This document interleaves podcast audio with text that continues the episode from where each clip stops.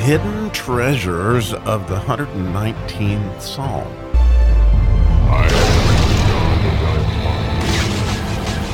Oh, we get to talk about some really cool things, in my opinion, today, as we're on the 62nd verse of the 119th Psalm, which is actually the sixth verse in the Het section. And as we've talked about throughout this psalm, that the if you lay sort of a template across these verses, since we're looking at eight verses in each letter, we like to look at the Isaiah 11, you know, verse 1 through I think 4, where you see the whole anointing that Christ will receive, the sevenfold anointing.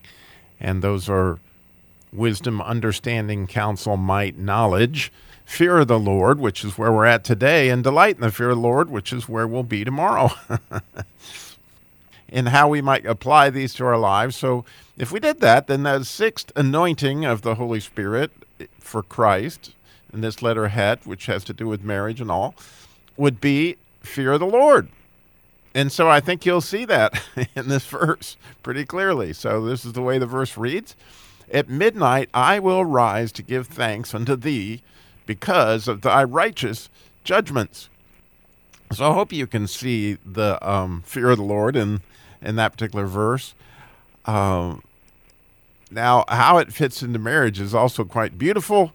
And there's something that that the Jews teach about this verse that I think is just absolutely cool, and this is what I was anxious to share with you, is that they say that King David um, rose at midnight because he had sort of a really cool harp, and this particular harp had really thin strings to it that were very sensitive to the wind.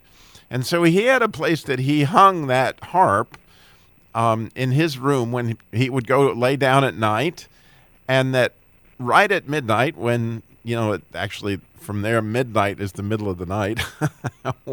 the the point in time the sun quits going down, you know, it's coming back up. At some point in time, the sun, you know, it's so cool to think about that.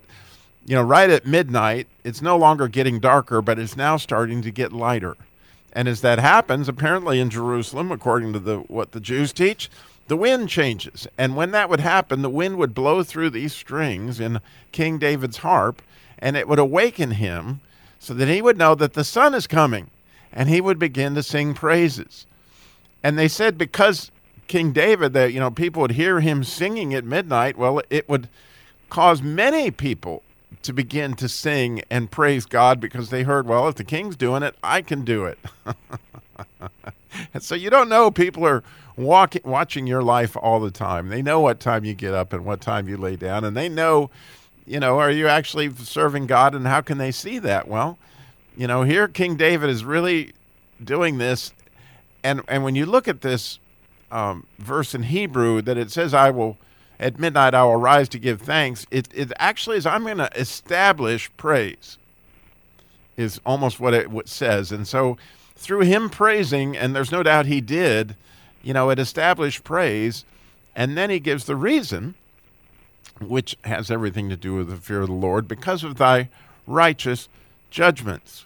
And, and, so, you know, it's really a neat opportunity we all have to establish praise because of something you've seen God do that was just amazingly right, even though you didn't see it at first. However, that worked. And, I, you know, I think about that in my own life. Um, you may have heard that they said Jesus said that you were supposed to forgive your brother 70 times or 70 times 7. However, you know, the idea being just keep forgiving him. Well, you know, I don't this is something that I'm, I'm, sure it works in a lot of people's lives that I was in this ministry, or I still am in this ministry to this very day, and we had a gigantic blow up. I mean, it was huge, and it really was one of the founding people of the ministry. And he got really, really upset at a couple of us, and he tried to pick sides, and people fled the ministry. And he was really, really, really mad at me over some things that I didn't think were necessarily fair, but it didn't matter. He was really, really mad, and he was really, really offended at me, and he left the ministry. Well, we didn't leave, but you know, those of us who stayed, stayed. Uh, uh, and of course, then I was in this situation where he just would not talk to me. No matter how many times I would reach out, You know, I'd send him emails, I'd try to call him, all that stuff. He's not talking to me.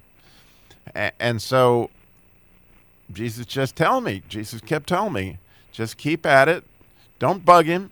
But every once in a while, every couple, three months, um, reach out and, and try to, you know, contact him and see if he'll go to lunch, see if he'll go to breakfast, you know, all these things. Pray, pray, pray, pray, pray that God's going to rest- restore this relationship and keep forgiving, you know, because that's that's kind of where I was at. And I think this went on literally for four years.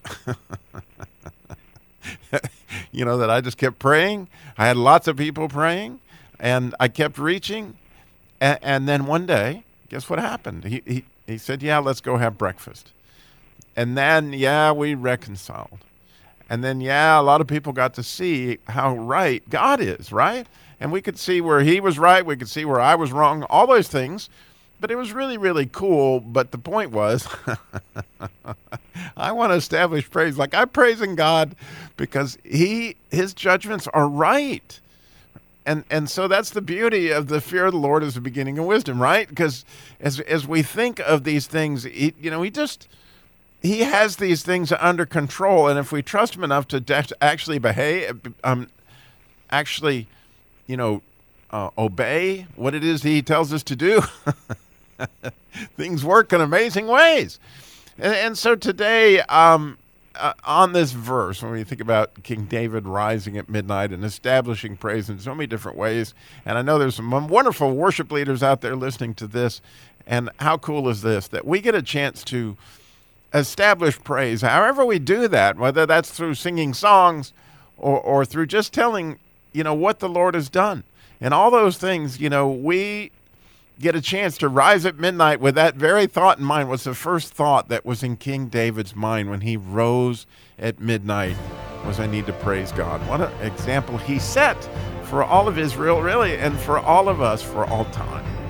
Thanks for listening and oh, I'm so appreciative of your study of God's word and by all means if you want to have any questions, concerns or want me to go back and cover something just look my emails there in the show notes. I would love to hear from you. God bless.